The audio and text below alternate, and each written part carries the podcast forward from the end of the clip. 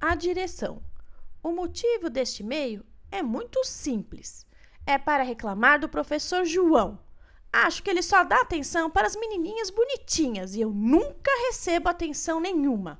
Passei a noite toda ontem na esteira e nem recebi um boa noite. Mas quando entrava uma mocinha nova, hum, ele ia correndo lá.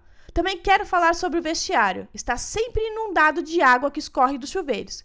Preciso subir no banco para me tocar para não molhar meu sapato.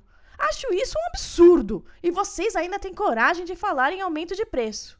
Sem mais, Frederica Correia da Costa e Silva.